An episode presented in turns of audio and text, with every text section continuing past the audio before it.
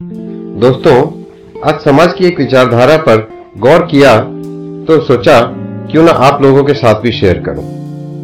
लोग नई पौधे लाते हैं नर्सरी वाले से हज़ार बार पूछते हैं, पानी कितना, खाद कब कब, मौसम के हिसाब से देना है, धूप नहीं आती है इंडोर रखनी है, बगीचे की मिट्टी रेतीली है, गमले की पथरीली है, चल तो जाएगी ना पौध।